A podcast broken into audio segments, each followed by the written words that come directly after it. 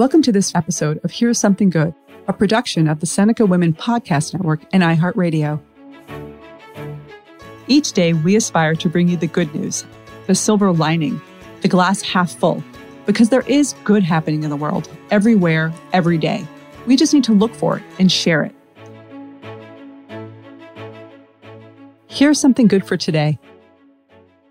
Of all the things that Americans have missed during the pandemic, eating out in restaurants has to be at the top of many lists. Enjoying a meal we don't have to cook and getting together with family and friends is an almost forgotten luxury. But if we miss restaurants, the restaurant industry misses us more. Restaurants have laid off workers and boarded up their windows as the country faced a major health crisis. Hospitals were being overwhelmed, and healthcare workers were putting in unimaginable hours. They had little or no time to look after their own needs, including the need for good, nutritious meals. But out of crisis comes innovation. A medical student in Boston figured out a way to provide economic relief to restaurant workers and provide meals where they're needed most. Today, we'll talk with Natalie Guo to learn how she connected the dots to create the job saving, health enhancing nonprofit called Off Their Plate. Now, the restaurant industry is one of the mainstays of the American economy an industry that was projected to generate $889 billion in sales in 2020. And significantly, restaurants employ more minority managers than any other industry. But at the height of the pandemic, more than 8 million restaurant employees lost their jobs. And at one point, it was estimated that about 4 out of 10 restaurants had closed. Of course, these issues were part of the larger crisis affecting every facet of society. During the worst of the coronavirus, first responders and healthcare workers were working nonstop and often cut off from their homes.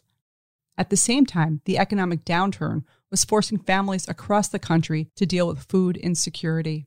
But one nonprofit had a solution off their plate.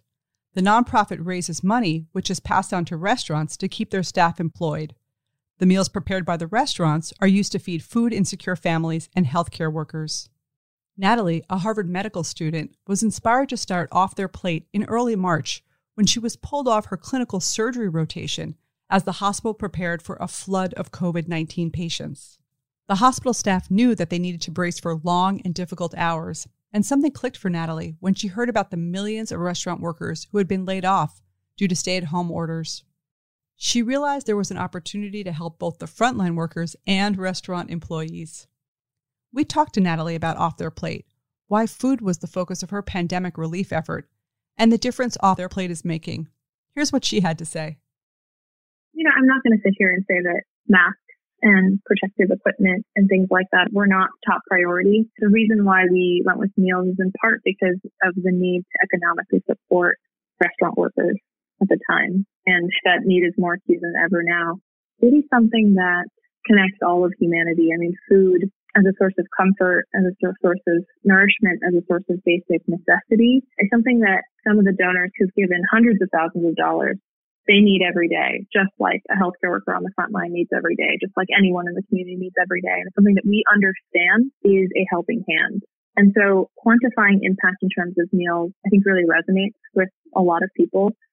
And in addition to that, I would say that the hospital workers, it's, it's hard to envision what the working conditions were really like at the time, but with cafeterias shutting down and them working, you know, up to 30 hour shifts, it was just clear that they weren't going to be able to take care of themselves in this way. Many of us know sort of diet and nutrition are one of the first to go along with sleep when you're under stress. And um, that affects the immune system. And that's something that we can't afford for our health system. So 7% of restaurants in the United States are owned by a woman or um, have a woman as a head chef, which when we launched, we made it our mission to serve the underserved in every part of our mission, wherever it was possible.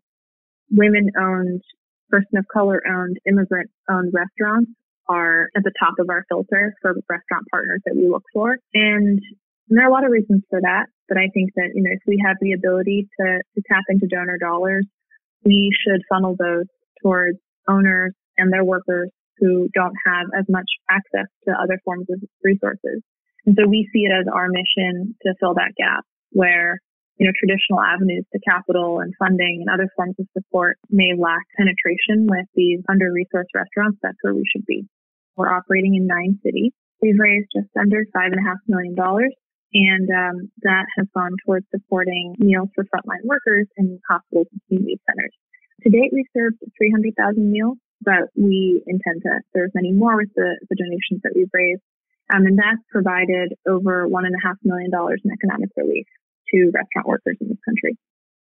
As you can tell, putting all these pieces into place is no small effort, but a great idea brought together passionate volunteers, generous donors, and restaurants across the country to make up the force of Off Their Plate. And as the crisis has evolved, so has Off Their Plate. The Seattle branch, for instance, recently supplied food to protesters. For every $100 you donate to Off Their Plate, you send 10 meals to those in need and restore about three restaurant shift hours to the local community. And Off Their Plate is totally volunteer run, so 100% of the money raised goes to local communities. So here's something good for today. When times are difficult, it's important to remember the small local businesses, such as neighborhood restaurants, that are such an important part of the fabric of our lives.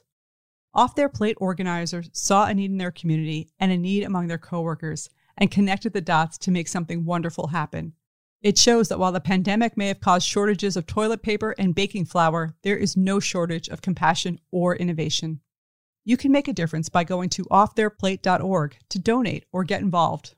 And let's not forget to support our local restaurants. We can give back for all the times their food has comforted us. We can order takeout or delivery, and each meal we purchase can have a huge impact on the livelihood of the members of our own community. If you're interested in learning more about Off Their Plate, go to offtheirplate.org to donate or to get involved.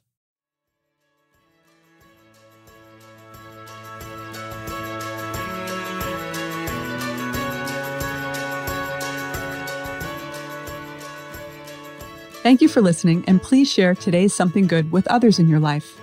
This is Kim Azzarelli, co author of Fast Forward and co founder of Seneca Women. To learn more about Seneca Women, go to SenecaWomen.com or download the Seneca Women app, free in the App Store.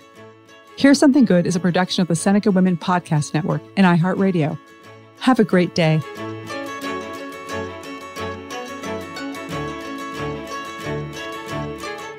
For more podcasts from iHeartRadio, check out the iHeartRadio app, Apple Podcasts, or wherever you listen to your favorite shows.